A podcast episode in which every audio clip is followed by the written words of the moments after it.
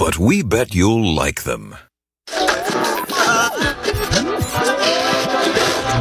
I'm back in the saddle again. Pop, pop, it's showtime. Showtime. Showtime. Showtime. Guess who's back again? Checking in from the right side of Acadiana, seeking truth, I want the truth. Justice, Somebody ought to belt you in the mouth. Yes. and a whole lot of freedom to have fun. Winning, winning, winning. Oh, behave. This is the Rush Report.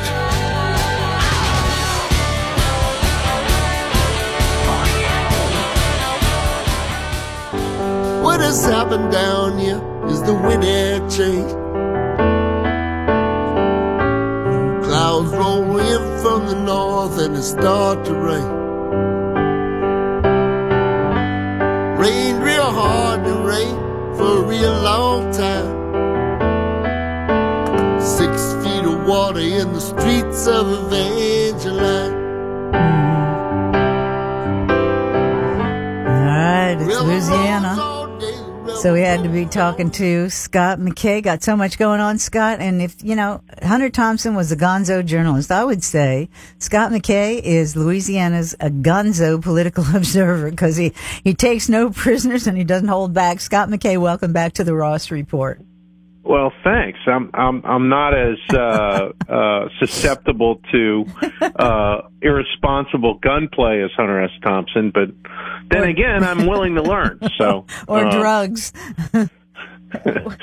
well, now you can actually with that new constitutional carry law. Well, we can all do there is that, right. and and I, I regard that as as definite progress. That, I do that too. means you're um, typical Louisiana citizen is a harder target, or at least about to be than uh, than we've been. So well, let's hope so. maybe some would-be carjackers will find that out fairly soon. All right, Scott, were you as disappointed as the rest of us at the, the, the mishmash mess of uh, cl- the closed care, closed primary uh, legislation? I mean, so watered down and ridiculous. Yeah, I mean it, it's uh, it's it's definitely a disappointment. Uh, you know what they what they came up with last session.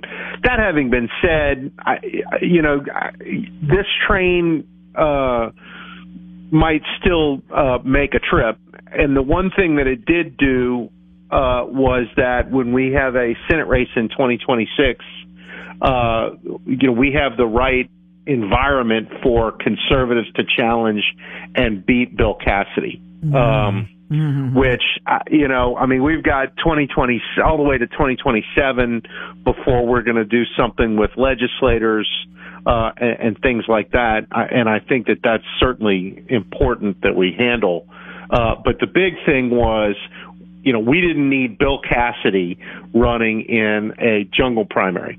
Um, which, you know, Bill Cassidy had made a big deal about the necessity of holding on to the jungle primary for his own purposes. Yeah, you bet. Um, Hmm. and, and and you know he didn't get what he wanted, which is a good thing because I think there are some potentially really good candidates that would get in against Cassidy, and I think in a Republican primary would totally, uh, uh, I, I think would beat him pretty badly. All right, so, so now that we're on that, wh- who do you think is is a likely challenger? Well, I, I mean, I, you know, I, I don't know if Blake Miguez is ready to do that, uh, or if Blake would rather be, uh, you know, governor after Jeff Landry. Um, but Blake is a guy, Alan Seabaugh is a guy, uh, Eric Skrmetta is a guy, Clay Higgins is a guy. I mean, there are a lot of pretty good conservative candidates that that could get in against Cassidy, and in in a Republican primary, any one of those guys I would expect would beat Cassidy pretty badly. Yeah. So, um, you know, I, I think this thing sets us up for a definitively uh, better uh, senator after 2026. And so, like, I, you know, I, I'm not satisfied with what was done on the closed primary thing, but I will say that, um, you know, including federal races uh, and making it a, a legit party primary, I think works. okay. Well, I and, agree and with it, you so, there. so it's it may be an in, in uh, uh, insufficient victory, but it is a victory. You think it's incremental? You think we'll get the rest of it eventually?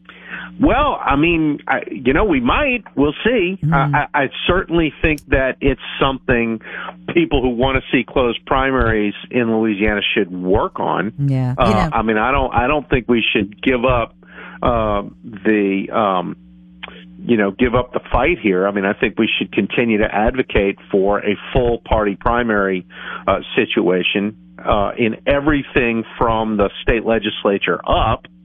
Um, you know, I, I don't know that you can get it done uh, with local elections, and to some extent, it would be certainly a good thing. I mean, I think your mayor's race in Lafayette is a classic example of how local races need to be party primaries as well, because you had, you know, Kathleen Blanco's daughter, who is nobody's Republican, you know, runs as a Republican because she couldn't possibly win that race as a Democrat, and yet.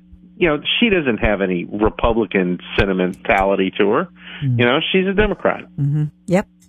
That's my feeling exactly. Now, look on the on the uh, Cassidy. Cassidy's going around right now. He just spoke to the the uh, Kiwanis Club here in Lafayette and touted how he brought all of this infrastructure stuff back to Louisiana, and he loves carbon capture, and he's doing all the you know all the garbage that was. Uh, that was implanted, I should say, in that infrastructure bill. Uh, so he's going around telling everybody, you know, what a great job he's done. And people are pretty polite, but you know, it just, I, I can tell you, it just it does not sit right with people. Well, I, I mean, the thing about Bill Cassidy is that he is utterly and completely out of touch with the people of Louisiana. Absolutely. Yes. I mean, I, like it, it's comical how out of touch Cassidy is at this point. I mean, the you know the other day he he popped off about how you know uh, it's expensive to send National Guardsmen from Louisiana to the border. Right? Yes. You know, like, oh, I'm for, I'm fiscally conservative and I don't want Yeah, this money right. spent. It's like, are you kidding? Like, are you absolutely, completely mental?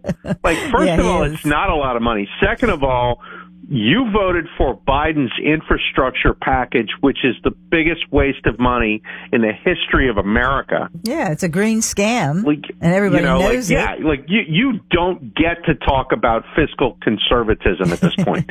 Like you, you disqualified yourself a couple of years ago where that where that's concerned. And third of all, oh by the way, stopping these migrants from coming here and soaking up welfare money from from uh, the American taxpayer. Okay, that's money well spent Scott, right? do you see any Not that Bill Cassidy would know. No. So, um, yeah, I mean, it's it's uh, you know this whole thing has been So really we- bizarre to watch. We know that about Cassidy, but I tell you, I've been keeping an eye on Kennedy since 2021 when he was going to pair with Amy Klobuchar on, of all things, protecting jur- journalism, the protecting local journalism. I'm thinking uh, the, there hasn't been local journalism in forever, not objective journalism. Uh, it has been it has been awful. So why would you send a lot of money? Not even local. It's just protecting journalism. That's what it was. Why would you send a lot of money to people who have been trashing conservatives for decades to the mainstream media? That's, I, I could not believe that. That was in 2021 and he was one of the major co-sponsors with Amy Klobuchar. So I've been keeping an eye on Kennedy since then. I, I'm kind of disappointed. Then he voted for this Ukraine thing with no Well, money that- for the that- border. That, you know, and I really want to be a fan of John Kennedy. I've known him a while. I think he's generally a good guy, but I, you know, I am off the John Kennedy bandwagon after that Ukraine vote because that uh, Is that he- was just indefensible. Is he getting um, infected with the Mitch McConnell uh, disease? Well, I, you know, I, and I think it's one of those. You know, he, he, he figured the bill was going to pass, so you know, why get in uh, uh, arrears with Mitch McConnell and uh, disrupt the amount of swag that you can bring in? Well, that's what we Um, want them to do. We want them to be at, at, at odds with Mitch McConnell. He's awful. He's got to go. Well, I, you know, my point is, is like it's a free vote because I mean the thing ended up having 67 votes. So uh, you know, the majority of the Republicans in the in the Senate didn't vote for it. So Correct. uh, you know, like why not vote against it? Tell Mitch's office, hey, I'm doing this because my voters want me to do it. Uh, you know, I'm not costing you anything, but I'm going to look good in front of my people. right? I mean, Well, that's that, the- that is how a lot of this works. Well, yeah. So why would you choose Washington over Louisiana? But- Because people in Louisiana have nothing against the folks in Ukraine. We're not all, you know, Vladimir Putin puppets, okay? But sixty billion dollars for a war effort that everybody recognizes at this point can you know is is at best going to end in a stalemate Yep. as opposed to hey it's time to go to the peace table and finish this thing But if you Right? saw Zelensky last night on with Bret Baier, he he would not when when Bret Baier specifically asked him that question, he would not even answer it. He would not well answer it's he's he's not the guy making the decisions. No. i mean I, this is you know you have to go to the white house for those decisions. Mm-hmm. and the fact of the matter is the only way that you can pressure joe biden into going to the peace table and getting this thing off uh out of our hair so that we can focus on other things, okay, is cut the money off and say, hey, you are not going to be able to keep this laundry running. You are going to have to get this thing over with uh, because we're not funding any more of it. So, you know, send what diplomats you have to the peace table, okay, and and get the best deal for the Ukrainians you can, but it's over. And the fact of the matter was, the Russians were always going to get the Donbass, and they had already gotten Crimea. Okay? So anything other than that, all right, it's not all that bad a deal. As it turns out, the people of Crimea had a um, uh, a, a, plebiscite A plebiscite. few years So ago did the Donbass. and voted to be part of Russia. Correct, Correctamundo. Donbass did also, and all those areas, Donbass, uh, Luhansk, and Donetsk, uh, and Crimea, all speak Russian as their primary language. If that's not the foundation of a culture, I don't know what is. So you're well, right. I mean, that, yeah, exactly. it's and so, gonna end up I I mean, exactly here we are. We're trying to impose hmm. something on the locals that they don't want. That we don't have the, I, with, you know, it's not in our national interest to impose it. The the military means to create this new reality that we want are not there unless we send our troops in, which the American people will never, ever tolerate. You know, maybe Okay. I'm too, Scott, maybe I'm too cynical, but I think it's, they're going to keep it going as long as, because what it is, is basically, you know, the, the thing, the meme, the Dr. Evil, we're now going to call all, uh, money laundering foreign aid because that's basically what it is. We throw more money at them. It comes back into this country to the defense contractors. The defense contractors kick back big can- contributions to, to the legislators who voted to give the foreign aid. You see what I'm saying? I mean, it's a never ending cycle. Look, we got to take a break. Can we come back and Yeah, talk more about this? Uh, we, we're going to Sure. Take a break on the Ross Report. We'll be right back with Scott McKay of the Hayride doing some gonzo observations of our crazy country,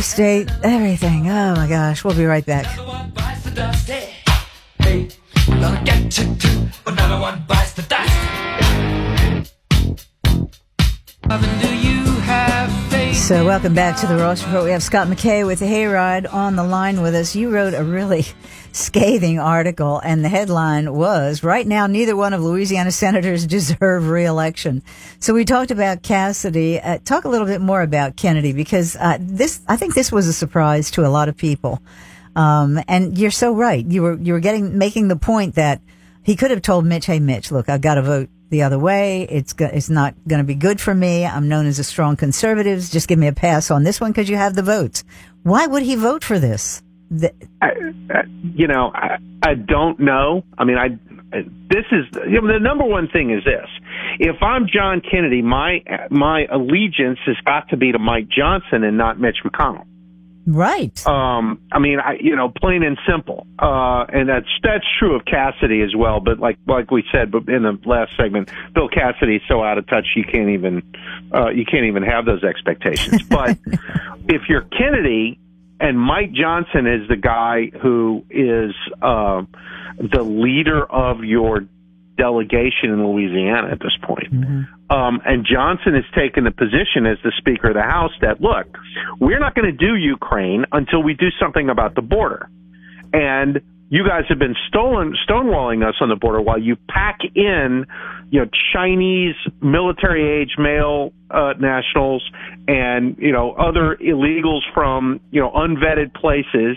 Until that stuff is put a stop to, there will be nothing else from a foreign policy, you know, aid standpoint. Scott, you're making And- a great point because really, Mike Johnson needs as much support as he can get. Here are two Louisiana senators, and Mike Johnson's been leading the charge on the other side. Right. Why wouldn't they? Why wouldn't they support him? Both of them. Well, and the thing is, is that Mike Johnson is representative of the people of Louisiana. Yes. Okay. Yeah. The folks that made John Kennedy and Bill Cassidy senators do not want to blow money out the door to Ukraine and do nothing about the border. Okay. Now, these two guys both voted against that horrendous uh, Democrat bill that uh, Mitch McConnell signed on to that they couldn't even pass out of the Senate. Okay, Right. they, they both give Cassidy and, and and Kennedy both credit that they didn't get on board on that thing. Okay, so that was good. But then they then Schumer and McConnell turn around and they're just going to fund Ukraine and both sides of the Gaza war and all this and do nothing about the budget. In other words, that's worse. And if you wouldn't vote for you know, the horrendous budget bill, then why on earth would you vote for the Ukraine thing that does nothing about the border?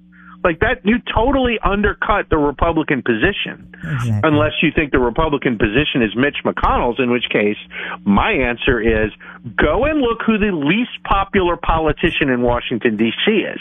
It's not Joe Biden.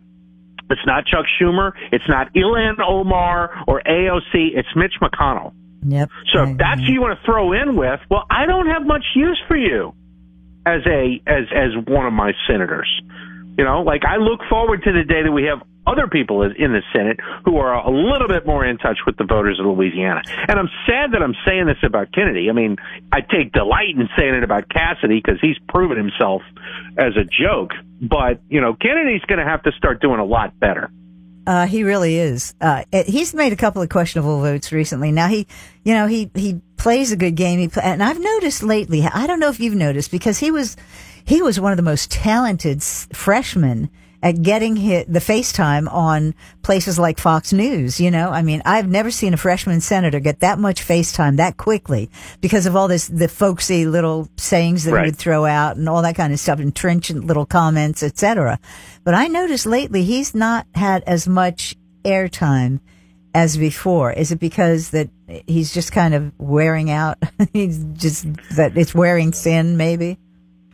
I don't know. I mean, I you know uh, maybe he's running out of things to say. Maybe he's getting uh, you know frustrated that uh, he's got this reputation as a you know sort of cornpone philosopher on Capitol Hill, uh, and you know and and is trying to tone it down. Maybe the word got out to Fox News and some of the other ones that Mitch McConnell was not happy with John Kennedy Oh, um, think? doing Huh. that, and so he's been rolled over, and now he's got to, you know, behave himself. That's a possibility because you know those kinds of games go on up there, All and the. McConnell is famous for abusing uh, his members All right, in so such a way. so it looks like I know. Could that's a possibility. I don't know. all right. Looks like we've turned the corner in Louisiana, sort of, sort of. I'm, I'm, I'm holding, I'm keeping my, my powder dry. But do you think there's any hope in Washington D.C. without a Donald Trump in there, just break, you know, breaking up the China?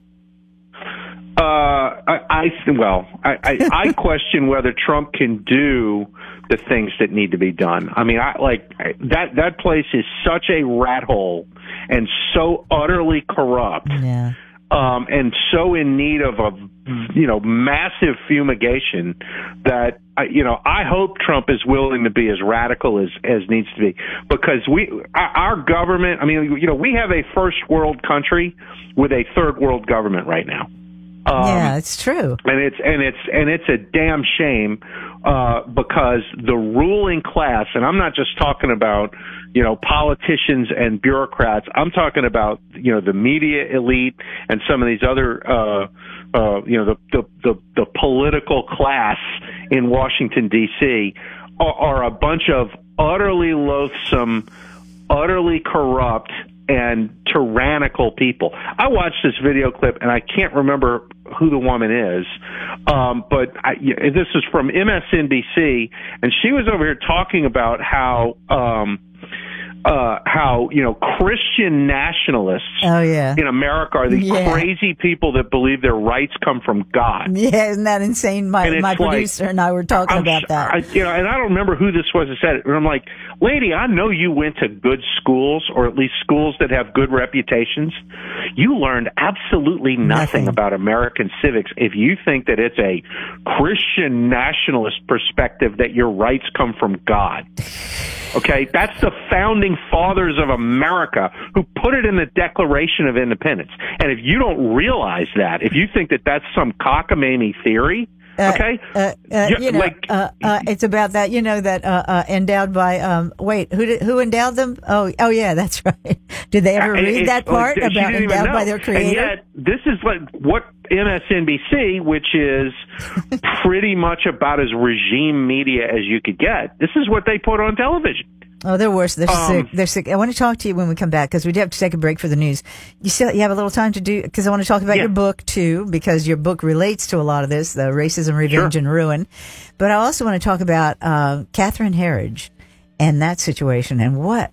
I- don't know what she was thinking going over it. She's like, it's it's the same thing that happened to Cheryl Atkinson, maybe even worse. But anyway, we'll be right back with Scott McKay of the Hayride, and we got a lot to talk about, so don't go away. Lots more to talk about. We'll be right back.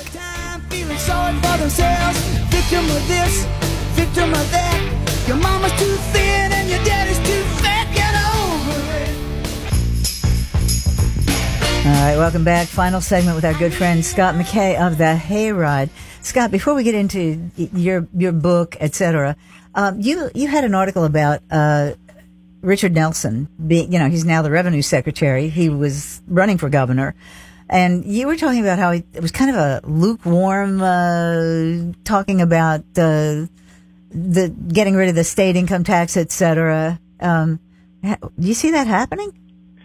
Well, I, I I think it's something that I mean when Nelson ran for governor, he ran on it. Uh, I think Jeff Landry ran for governor, he ran on it. I think a great deal of the legislature. I mean, certainly the uh, the 43 people that the Freedom Caucus PAC endorsed Right. uh, ran on uh, getting rid of the state income tax. In fact, that was a condition on which we uh, made our endorsements that you had to pledge to to, um, to support getting rid of the income tax. I think that there's a consensus over there, or at least a majority over there, willing to uh, vote for uh, getting rid of the state income tax. I think it requires leadership, uh, and we'll find out about this in a year. Um, and I'm not here to tell you that you know that that the Landry administration is going to break the promise on the state income tax. You know, my critique was the answer Nelson gave to Jason or uh, uh, Jeremy Alford, Jeremy Alford, yeah. uh, in that podcast Yeah. was, well, you know, I mean, it's going to be hard because you got to really. No, no, no, no. Don't say that. What you say is we're committed to getting rid of the state income tax. All of our neighbors have either gotten rid of it or are in the process of phasing it out. Mm-hmm. So we will too. We have no choice. And the governor in Louisiana is very, very powerful. He's going to use all of his powers of persuasion to make this happen. Period. That's the way you say it. You say, we will get rid of the state income tax. You don't say, well, we ran on that, but maybe Yeah, we won't. exactly. No. It- you it's don't not do a- that. Because particularly a year out, okay? Um, yeah.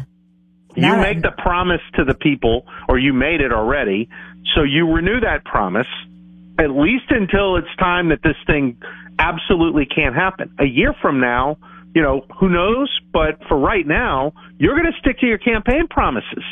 And the fact that he, uh, you know, maybe it was just sort of a style thing that he, he, uh, you know, he, he didn't give a forceful statement just because. Um, I think you make forceful statements. Yeah, well, because if if you're going to have people line up and follow you, you know, down that path, yeah, you got to be Yeah. really passionate about it and convince people. You really have to market the concept because just like uh, on the closed primary, it was not marketed. There was not a consistent message, and I think that's what we're going to have to have with something as big as this. I think they're going to have to have a passionate, consistent voice out there.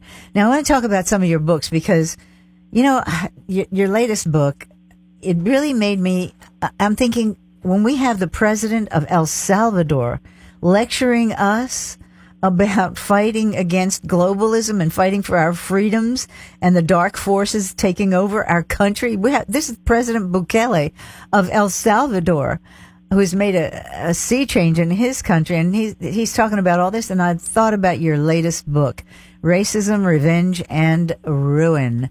Uh, Scott, what prompted you to do this dive into Obama? Well, I, you know, the big thing is a recognition that Joe Biden is not who runs the country. Yeah. Um, you know, and like I, uh, practically every day with every new headline, you you see uh, evidence of that. And uh, I mean, the stuff that's going on at the border is so obviously uh, evidence that somebody else is running the show. Because as as unprincipled a politician as Joe Biden has always been, uh, you know, he would have he would have run screaming from this border debacle a long time ago to try to get this issue off the table in advance of the the the uh, 2024 election cycle. And the fact that he hasn't, and the fact that this is, you know, a consistently, uh, um, you know, intransigent administration on doing the things to close that border to migrants that needed to be done a long time ago, and that Donald Trump had done fairly effortless, effortlessly Yeah. and successfully. Uh, it, it just tells you, so, you know, somebody else is running the show, and that somebody's not all that invested in Joe Biden's political future. Uh, well, I- So- it's pretty obvious Obama didn't like Joe. I mean, Yeah, absolutely. I mean, there's a great deal of, I think, mutual disdain between the two. Um, and yet, you know, like, I mean, there's plenty of mutual disdain between, say, George W. Bush and Donald Trump. And yet, you never hear Bush say anything about Trump. You constantly hear the Obama people, uh, talking down, uh, to Biden and, and browbeating Biden. And then you hear, you know, sort of back and forth. You only get that with meddling by Obama. And the fact that all of Biden's people are Obama people, uh, should tell you, you know, where you are. So anyway, you know, Barack Obama is not a historical figure. He is, uh, America's political present as well as its recent past. Uh, he's the most, you know, important, consequential political figure in America at a time when we have, you know, undergone a relatively catastrophic decline culturally, politically, and economically. Um, and so I felt like somebody needed to write. There's been plenty of books written about Obama, but somebody needed to write a book contextualizing that guy's role in our national decline. I don't know how many uh, books really were written on that subject, and so racism, revenge, and ruin is is I think maybe the definitive book to go through uh, the the history of Obama, his background, how it informs, you know, the the effect that he's had on America, and sort of give folks a reset. Okay, this is where we are. It's not organic that we've gotten to this point. It was actually contrived and executed by this guy Obama who hasn't gone away. Um, and when you understand all that, you get a much better uh, ability to, to you know plot a course for the future of the country. You know, Um, you you said some really trenchant but absolutely true statements in promoting the book. How did the greatest nation on earth turn into a snake pit of bitterness and acrimony, and how our justice system has become a blatant instrument of partisan justice.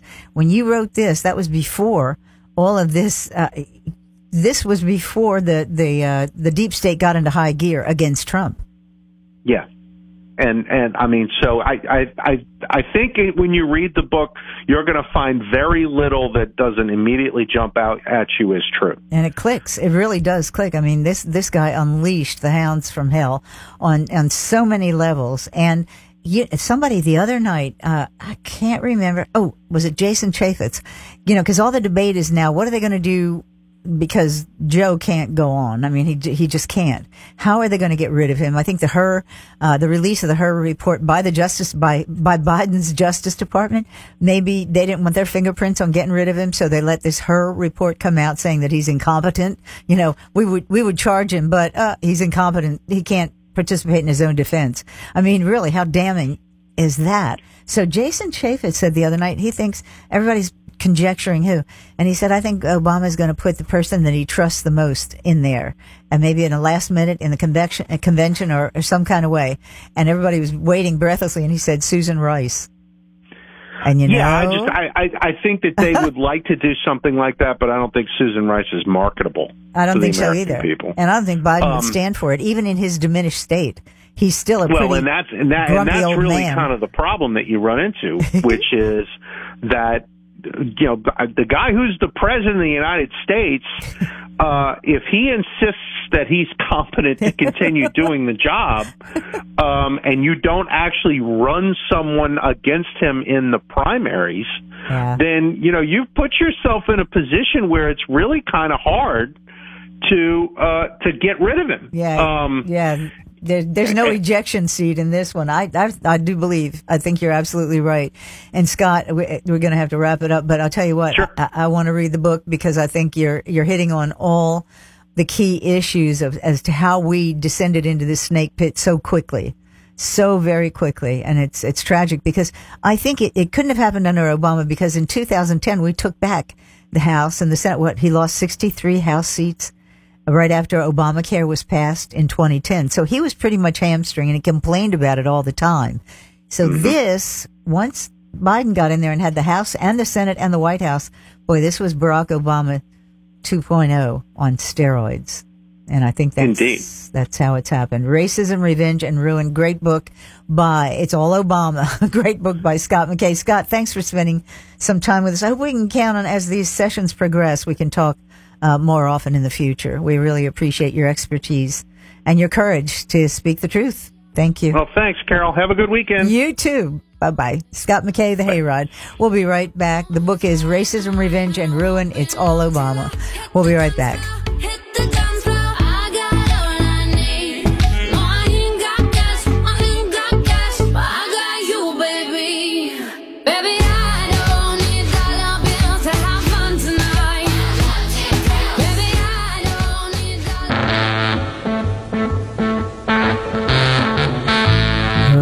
It's got to be my favorite time of day. I get to talk to Tim and we get to talk pizza and pasta and everything like no other at Dino's. Hey, Tim. Hey, Carol, how are we doing today? Oh, we're doing great. The weather is absolutely spectacular. Oh my goodness, is it? It is Gonna- amazing. I'm Going to be a you great weekend to eat pizza and pasta and all kind of good stuff. Come eat pizza on the patio. How about that? Yeah, that's right. And not only that, we got the Sunday brunches coming up at brunches. Yeah. Sunday, yeah. Well, you know what? It, it, we always say Sunday brunch, but you know we do it Saturday too. So it's Saturday and Sunday. That brunch menu is available Saturday and Sunday. Oh, okay. I didn't know that. All right. Yeah, see, I, I, I'm slipping. I'm, I'm slipping in my. in Ah, my well, no, I learned. I, should- I guess I didn't ask we the right it. question. Yeah, we do ten to four both days, or All ten thirty right. to four. I'm sorry. Oh, and all that great, great Prejean's food. My goodness. I mean, it really is. It is so emblematic of Louisiana. I think the whole community is so grateful that you rescued the original Prejean's and really put it back into service again. I mean, it was fun. just. It's such a fun project. it I'm ready for another one. oh gosh, here we go. All right. You're gonna have another uh, another Dino's or another Prejean's. or Uh, maybe something else. I don't know. oh, Prejean's River Ranch, right? Right. well, you know, Dino's almost in River Ranch. so- It is. It really is. So why not a Prejean's too? Anyway, uh, but I digress. No, we got to talk about, okay, Sunday brunch. You're going to have the Michot brothers, uh, on I-49 in Carencro at Prejean's right. there. And now what about, are you going to do that adult karaoke in Broussard? So adult karaoke will start the Sunday after Easter. So we weren't sure about the weather. We wanted to make sure we got it right. But, you know, who knew we were going to have early spring, right? Who knew? yeah. Well, so far, you know, we, we keep our fingers So- crossed. We don't know, but, uh, I, I don't think you know, it's, some of these things have to be planned in advance, you know, we're like, oh, no. So, yeah. See, I used to have pecan trees, and they used to, they used, the old, the old farmers always told us once the pecan trees bud, once they start Right. budding, then, then winter is over. But I, I'm not around any pecan trees lately, so. Well, I'm, I'm actually parked underneath one. I pulled on the side of the road. So Did you check it out? Yeah, I'm under pecan tree, and it, it's not budding. Budding. We're Okay, so-. We're going to have a little more winter. All right. But anyway, this weekend it's going to be warm and great and good food all over. Right. All right. Yeah. Prejean's, two great locations, Dino's, three fabulous locations. And Tim, we thank you so much as usual. Have a great weekend, my friend. Thanks, Miss Carol. You're the best. All right. Thank you. Bye bye. All right. Bye bye. Oh, yeah. It's just about time for us to shut it down and get ready for the weekend. Yes. Uh, but there was something. Oh, yes. That's right. Uh, we, we have, I want to end on a positive note. We may have a shift in balance of power at the federal level because the Supreme Court may just be ready to scale back bureaucracy that has been killing us. This Chevron deference. I'm going to talk more about it on Monday because it's a big deal. Now, there, there's been in the ti- times in the past where the Supreme Court has slapped down the EPA on specific things like they overreached on the Clean Air and Water Act and all that kind of stuff. But this one could have a really far reaching effect on the bureaucratic state that is constantly trying to exercise its power over the rest of us. So this could be really big. We'll keep an eye on it. We'll talk more about it next week. We hope you have, oh, and Monday we're going to be talking to Jeff Stewart, uh, director of uh, LUS, talking about the all the new proposals that are going in and looking at the retrofit or the uh, or the re rearming, reopening of the Bo- Bonin Four power plant and everything that's going on there. So our utility system is uh, is really a, a gem for us. So we have to keep it strong. We'll be talking to Jeff Stewart Monday about all of that. In the meantime, we hope you have a fabulous weekend. Please drive safely. Love your family. Love your friends. Have a great time. Bye bye. Go Cajuns. Bye bye.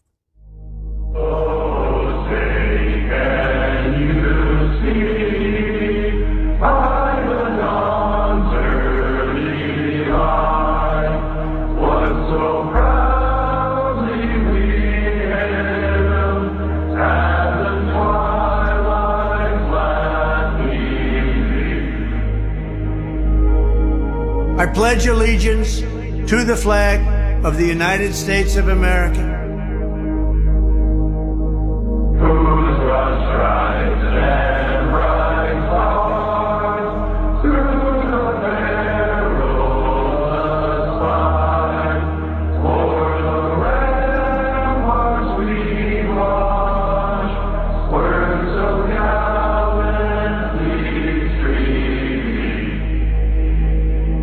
And to the republic for which it stands,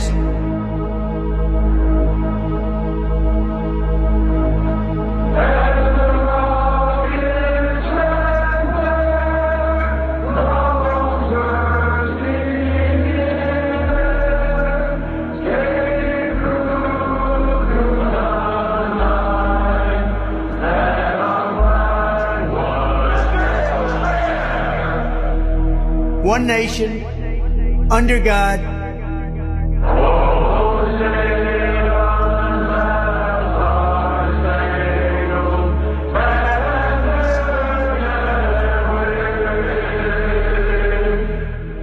indivisible, with liberty and justice for all.